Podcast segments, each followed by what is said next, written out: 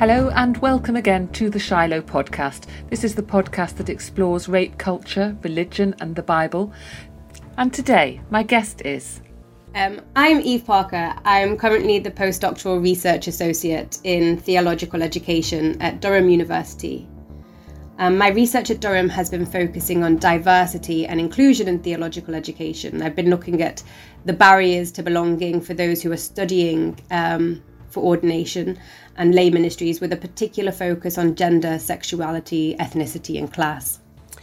You had a book out this year. It's a, it comes from your field work in South India, and I was really interested in that because I lived and worked in South India for a while, um, rather a long time ago. Um, your book is subtitled. We'll come to the main title in a minute, but it's subtitled "Towards an Indecent Dalit Theology," and I wonder if you can just explain why indecent the, as you said, the book is entitled Towards an Indecent Theology. The full title is Theologizing with the Sacred Prostitutes of South India Towards an Indecent the- Dalit Theology.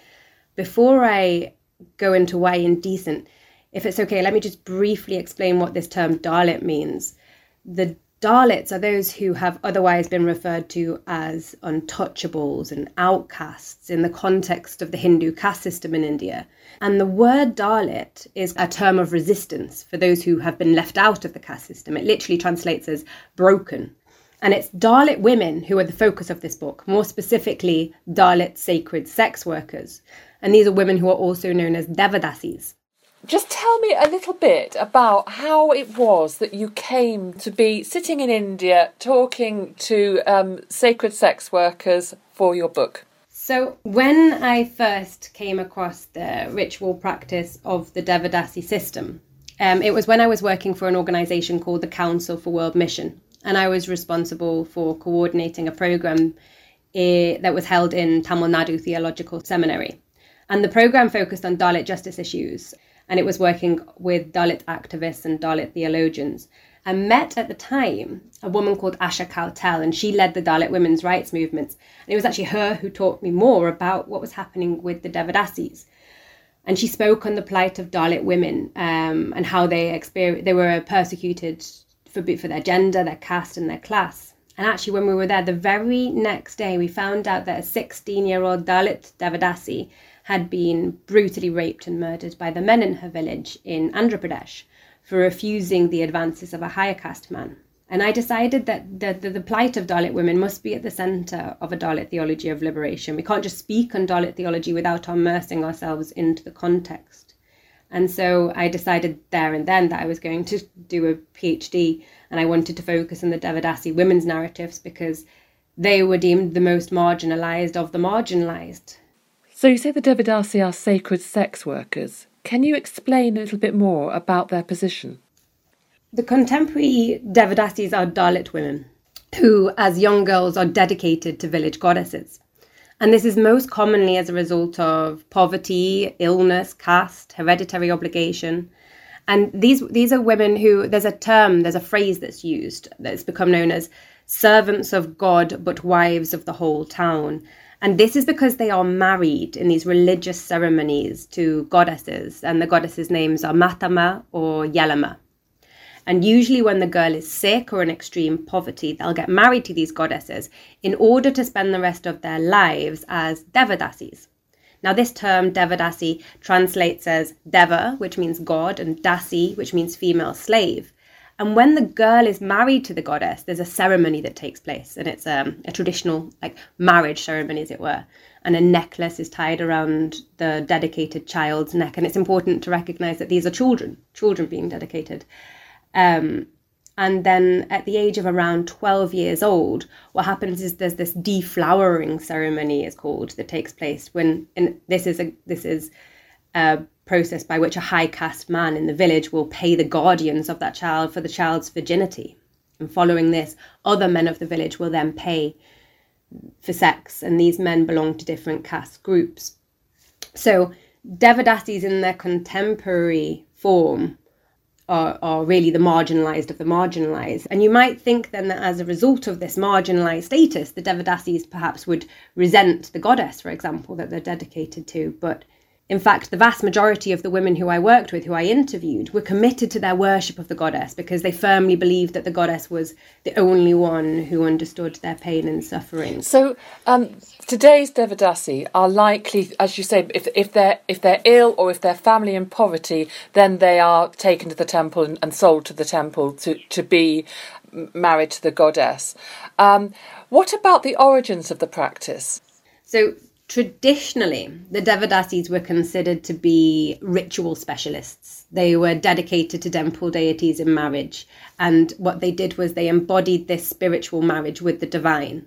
And traditionally, this was expressed in temple dancing, daily rituals, singing, dancing. So, not this concept as it is today of sacred prostitution. And the origin of this Devadasi phenomenon has also been the subject of debate, but many anthropologists suggest that it can be traced back as far as the Indus Valley civilization. So, this lasted between 3300 BCE to 1300 BCE. And others maintain that the origins of the tradition can be found in Vedic literature. But what we do know is that traditionally the power of the Devadasis was considered this effective ritual practice, and she was appreciated for her arts, not in the same way she is today. And was there a sense in which she brought the. Um, she was a sort of bridge between the goddess and the worshipper. Absolutely. Right. So she would she would um, bring benefits to the worshippers through her through her dancing, through her service of the goddess. Exactly that. She was considered auspicious. She was considered to be the destructor of sin because of her relationship to the goddess. She was, in a sense, seen as a divine incarnation of the goddess. Um, so, as you can see, her, her role within the temple worship shifted significantly. So, so was she always a Dalit or was she sometimes a higher status Hindu back in the day? Both, um, but more commonly not Dalit she was more commonly traditionally she would have been of a higher caste. And it wasn't until well many scholars assume that it was as a result of colonial rule that her status changed significantly. Um, and this is when more dalits began dedicated and it became in response to poverty as opposed to temple worship in the same way in which it was traditionally perceived. So a devadasi who was a maybe even a high caste hindu becomes a despised and marginalised Dalit sex worker in, in a temple. How how did that happen? What was the role of colonialism in that? Okay, the change in status of the Devadasis was in part due to British imperialism of the 16th century because they forced about this socio-political and religious shift on the Devadasis. You had the Christian missionary model of morality that had obviously a detrimental effect on the way in which society came to regard the dedicated women and the subject of gender and sexual control was actually a major factor in the independence debates of the 19th century.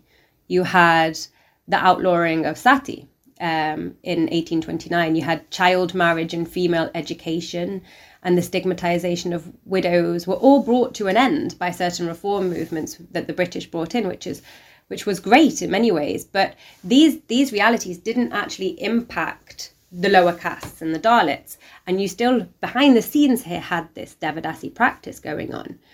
And so the, the campaign against British imperialism became interwoven with women's reform movements to the extent that the British used the so called modernisation of the place and role of women within Indian society as a means of demonstrating their own moral agenda. And yet, at the same time, you have to remember that the British Army actually increased the demand for prostitution as a means of fulfilling the sexual needs of the military. So you had this strange role that women were playing. And what it did was it created these dichotomous roles of women. So you had, you know, the virgin whore imagery. And naturally, the higher castes flocked towards the virgin imagery. They were permitted, they were deemed as holding this esteemed place, whereas the Dalits, they were seen as the unclean women. And so what happened then was that the Dalits were the ones that became dedicated to the Devadasi system because they were seen as being unclean because the practice itself was seen unclean in the eyes of the British. And in 1947, a law was passed that criminalised the Devadasi system, and this was part of the modernising process, as it were, of Mother India.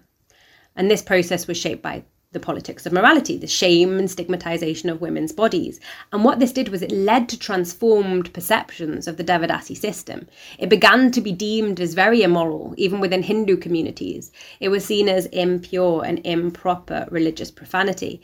And then it was seen as a byproduct, as it were, of Dalit religiosity, no longer even seen as Hindu religion. What did that do um, to the status of the goddess? And was a really interesting question because it shifted her role. So now you've got a point where the Devadasi system has changed, and the goddess to whom they're dedicated to, Yellamma or Mathamma, their roles within the communities changed. They became or become the, the goddesses of the Dalits, worshipped on the margins of the community. So they become the Dalit goddess. And um, this is what happens again with the, with the Christian God, with Jesus. He becomes the God of the Dalits too. So you have this shift so, in order to be the god of the Dalits, you have to be displaced from the mainstream religion, as it were. You have to be the god of the margins, the god of the fringes. And this is where she becomes relevant actually to the Dalit women's experience because you've got a goddess who's seen also as impure and immodest, and the worship changes as does the goddess. But the Devadasi system um, persists. So, um, I mean, how is it rationalised among caste Hindus these days if, if the if the Devadasi themselves are unclean Dalits. This is the hypocrisy of the Hindu caste system. You have a system of untouchability where women are, Dalit women are exceptionally touchable when it conveniences. And so the system is obviously flawed and the the gods the practice is it's not talked about in mainstream media. And this is why it's so dangerous because we know it's happening it's happening on a mass scale but it's being criminalized. And by criminalizing the system you push it to the margins and enable for the exploitation of women to happen particularly dalit women. So how has dalit theology addressed this? Well in many ways, it hasn't. Um, Dalit Christian theology, despite being very much shaped by the pain pathos of the Dalits, has not engaged with the Devadasis, or for that matter, Dalit sex workers at all. And this is important because Dalit theology evolves through these this dialoguing with Dalit communities. It's fundamentally about resistance and liberation for the Dalit people. Um, and so Dalit theology, as we know, is a, is a, is a theology of liberation. It's about the premise that a non-Dalit God cannot be the God of the Dalits. And it's for this reason that the Dalitness of Jesus is so important. As in Dalit Christian theology, Jesus is Dalit and his ultimate Dalitness is realized on the cross. And so this is important when it comes to looking at the Devadasi experience, because through a Dalit Christian lens, it involves relocating God into these uncomfortable, indecent spaces. And why hasn't why hasn't Dalit theology addressed this? Because Dalit theology, in my opinion, is guilty of being too morally pure, if that makes sense. It's guilty of um, ignoring, like most liberation theologies, including a lot of feminist theologies, the the bodies the narratives that come from the bodies of the so-called indecent so that come from the sex workers that come from the shamed that come from those who have been persecuted. We're, there's a, there's a reason why queer voices uh, are missing so much from liberation theologies. And and these are the voices that actually have the most important bodily narratives to tell particularly within theologies of liberation. Well all theology for that matter. Um, and so that's that's why they're missing. They're, the, the, it's the same with all theologies of liberation. That's what Marcella Althaus-Reid calls out so well in her work. The fact that they are we are guilty of silencing indecent bodies that might actually highlight our own guilt in the systems of patriarchy that exist. She writes about the terrible fate of theologies from the margins when they want to be accepted by the centre. Absolutely.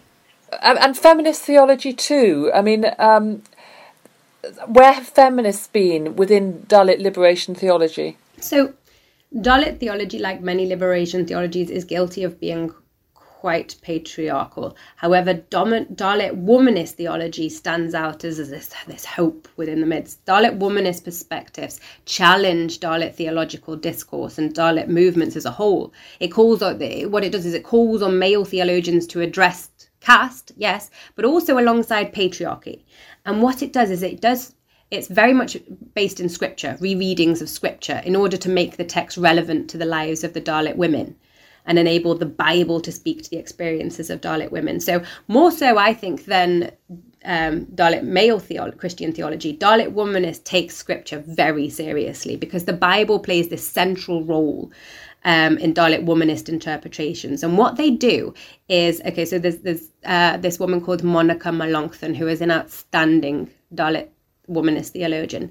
And she allows the life situations of Dalit women and their stories to be in active conversations with the biblical texts. And what this does is it makes relevant the text, the biblical text, to the Dalit experience. And she does this as a means of liberation for the Dalit women. So she gives a voice to the silent women in scripture, whilst giving a voice to the women outside of scripture who have also been silenced, who are obviously most commonly Dalit women. Which the biblical texts which particularly speak to the experience of Dalit women, do you think? So when I read certain biblical passages with Devadasis, and we looked at Luke 7 36 to 38. And this is the story of the woman known for being sinful who walks in unannounced, uninvited to the house of Simon, one of the Pharisees. And when we read this story, it actually became a story of resistance. This is a silenced woman who puts her broken body at the feet of Christ. And in doing so, this rereading challenges the dominant structures of society with her bodily actions. We also looked at the book of Revelation. Parts of this didn't actually make it into the final book, um, but it was interesting because we looked at the violence against the whore of Babylon, as well as the control and subjugation of the bride in Revelation 13. And this was very much comparable to the way in which high caste and Dalit women have been depicted and controlled. And we also looked at Ezekiel 23, the story of Ohola and Taliba, which is a story that resonated perhaps the most with the Dalit Devadasi experience. Let's just um, look at that one a bit. At the, um, Ahola and Ho and Aholiba. Yes. They they're two sisters, Yes. and uh, they're metaphors for Samaria and Jerusalem, and and they're punished by God because difficult to know how to describe this rightly, but um, they prostituted themselves from childhood onwards, and particularly it would seem um, with powerful foreign invaders. When when you read that with Devadasi women, what did they what did they say about that? This was the most troublesome text by far that we read because when Dalit women read the Bible, the idea is that you're constructing new texts that play a significant role in the Dalit struggle for identity, power, and resistance against caste violence. But with this particular text, it resonated so much with the Devadasi experience that it was it was troublesome. Um, and so, in fact, to the extent that we weren't able to directly read most of it because it would have just been reliving so much abuse. So, what I do in the book is look at the ways in which the narratives of the Devadasis relate so directly with the narratives of that of Ahola and Haliba. Because the women within the narrative are depicted as whores, whores who are violently degraded, they're raped and they're tortured. And we hear in the text that this abuse is being divinely justified because the prophet Ezekiel presents this as a text that's coming directly from Yahweh. Um, and again, if you think about the Devadasi experience, it's the idea that their punishment is divinely justified. They're dedicated, like the like these twin sisters, to the goddess in marriage. And then we hear about them coming from one mother, and no reference is made to a father. And again, you kn- the De- for the Devadasis, their father plays no part in their lives. They continue the lineage of the Devadasi system, and they're not to be free from it. And also, like the the, the the twin sisters, they're labelled as whores from childhood. They have no no role they have no voice. They have no they're silenced throughout. That we're told that they belong to the goddess and their bodies are depicted as being in need of controlling. And in ezekiel 23 it's very much the same. You've got two oppressed women who are in need of controlling. They're called temptresses and they're told to that they will be punished for their sins sins that they never chose because it's in hat childhood that this occurred So, did you read this text with Dalit women? So some of the texts were reread as a means of producing an indecent Dalit theology directly with the Devadasis. So, for example, the story of Luke, this the woman, um, was that was very much a text of resistance, and the insights that were offered through the rereadings with the Devadasis were amazing because they became these narratives of of true resistance. It was woman walking up to the feet of Christ, her tears falling onto the feet of Christ, And this was obviously traditionally when we've read this, this is meant to be a sign that she's embarrassed, she's ashamed of the sins that she's committed. Whereas for the Devadasi reading, this was she's crying because of the sins that society has committed against her. She's not asking for her forgiveness, she's asking for the forgiveness of society because they have been so brutal to her. So that's a text, a really powerful text, which can be read in a sort of restorative way uh, by um, Dalit women and by Devadasi. But the, the such as um, Ezekiel, you can't. So what do you do with that? That exactly what I've done. I, I chose not to read that text with the Devadasi community, having witnessed the processes of that the Devadasis went through, the similarities between the ceremonies, the relationship between the goddess, and everything else. I thought it would be too too close, too too similar, too it's a, it would be it would require a trigger warning that wouldn't translate, and so it would be too toxic a thing to do. And that's why that particular text wasn't read directly because I didn't and that, that doesn't stop a text like Ezekiel though becoming a text of resistance.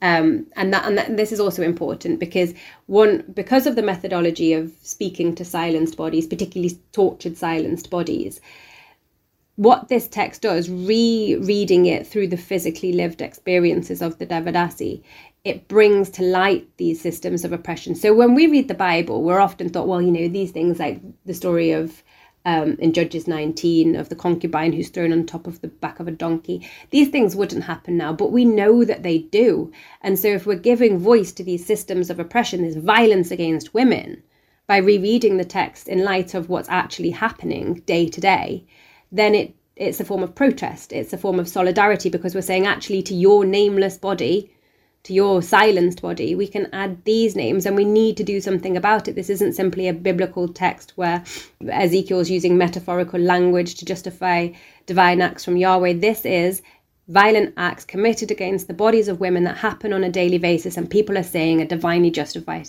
What are we going to do? So it calls for action by rereading the text. Yeah, it's way. really powerful. So, so, so you read Ezekiel with Dalit women, but not with Devadasi. What did what did they make of the biblical presentation of God as the perpetrator of such violence? That's an interesting question because for some, the, the God of the Hebrew Bible is very difficult to understand. He becomes more like a Brahminical God, as it were, because he's seen as this high up figure. And so it's very it's a lot harder to resonate with or relate to the, the, the God of the Old Testament, the God that Ezekiel portrays. And that's why God as Christ is so much more central to Dalit womanist and Dalit theology. Dalit theology as a whole, because you have here the broken God of the cross. So, so you've got this um, terrible um, God as portrayed in Ezekiel. Um, is there a model of God in the Hebrew scriptures which is a, a, is positively and can be positively embraced by the Dalit community?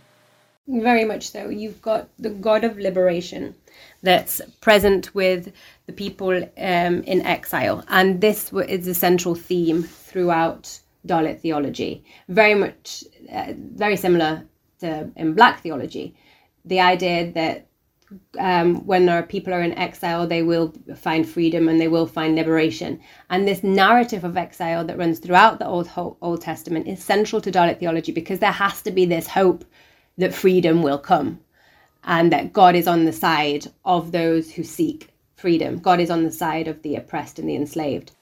I just ask you about the experience of Dalit and Devadasi women, their religious experience?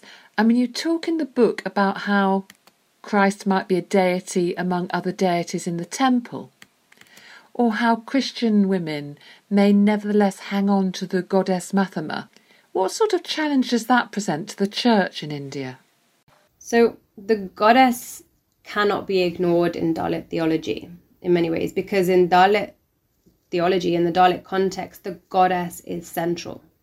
You have to remember that the goddess in the local village offers a means by which we can better understand Christian Dalit theology as well, because it's not so much about whether or not the church accepts religious hybridity, Because to the Dalit Christians in the village who I met, they worship Christ alongside the goddess. The church's acceptance is somewhat irrelevant because it's lived Christianity in the context of the South Indian village. Because and, and the god goddess's role, just like Jesus's role, becomes one in which um, the deities, the divine, responds to the needs of the people in the given time and place. So it's a goddess that or god that responds to poverty and resistance.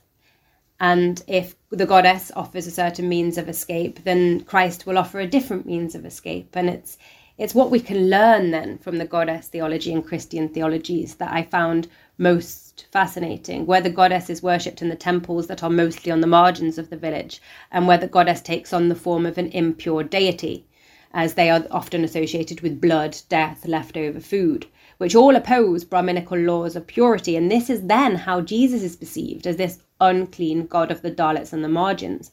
And we also then see these themes subtly appearing within Dalit theology.